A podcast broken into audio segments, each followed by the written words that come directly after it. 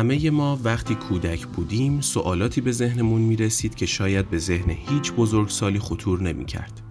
سوال هایی که با دیدن هر وسیله جدید برامون ایجاد می شد. گاهی اولین مواجه همون با پدیده های طبیعی مثل تگرگ یا رعد و برق یا نوشابه گازدار ذهنمون رو قلقلک می‌داد و کنجکاومون می کرد تا علتش رو پیدا کنیم. و خب طبعا اولین راه سوال کردن از بزرگترها بود.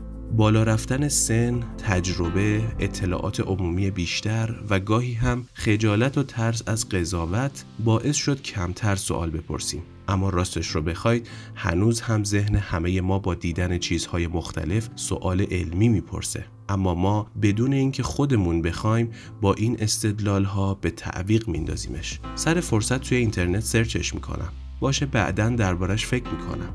اگه بپرسمش حتما فکر می‌کنن من چقدر اطلاعاتم پایینه انگار مغز ما داره سعی می‌کنه بیشتر بدونه و دنیای اطرافش رو بهتر بشناسه اما ما آگاهانه یا ناآگاهانه جلوش رو می‌گیریم.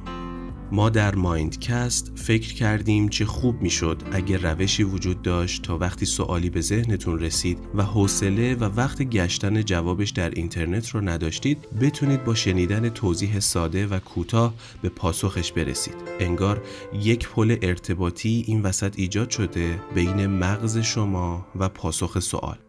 بعد به فکرمون رسید یه همچین چیزی یک پل ارتباطی در مایندکست خواهد شد و تصمیم گرفتیم اسمش رو بذاریم پونز. به نظر اسم عجیبیه. پونز یک پل ارتباطی در مغز همه ماست و جلوی مخشه جایی در بالای بسل نخا قرار گرفته.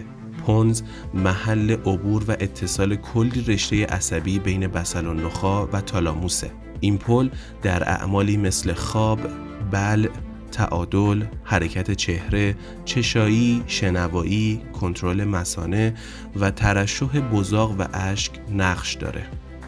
حالا که با پونز آشنا شدید هر سوالی به ذهنتون می‌رسه که علتش رو به طور واضح نمی‌دونید برای ما در تلگرام بفرستید ما سعی می‌کنیم هر پونز که براتون نوشته و ضبط میشه یک سوال رو به سادگی و با بیانی کاملا قابل فهم پاسخ بدیم پونزها قرار نیست بیشتر از ده دقیقه بشن تا خیلی راحت و سریع بتونید به اطلاعات کلی درباره سوالتون برسید.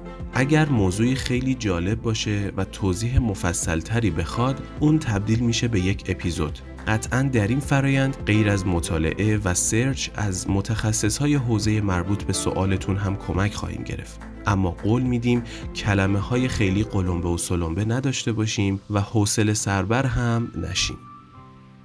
در هر حال به کمک و راهنمایی های شما احتیاج داریم تا روز به روز بهتر بشیم.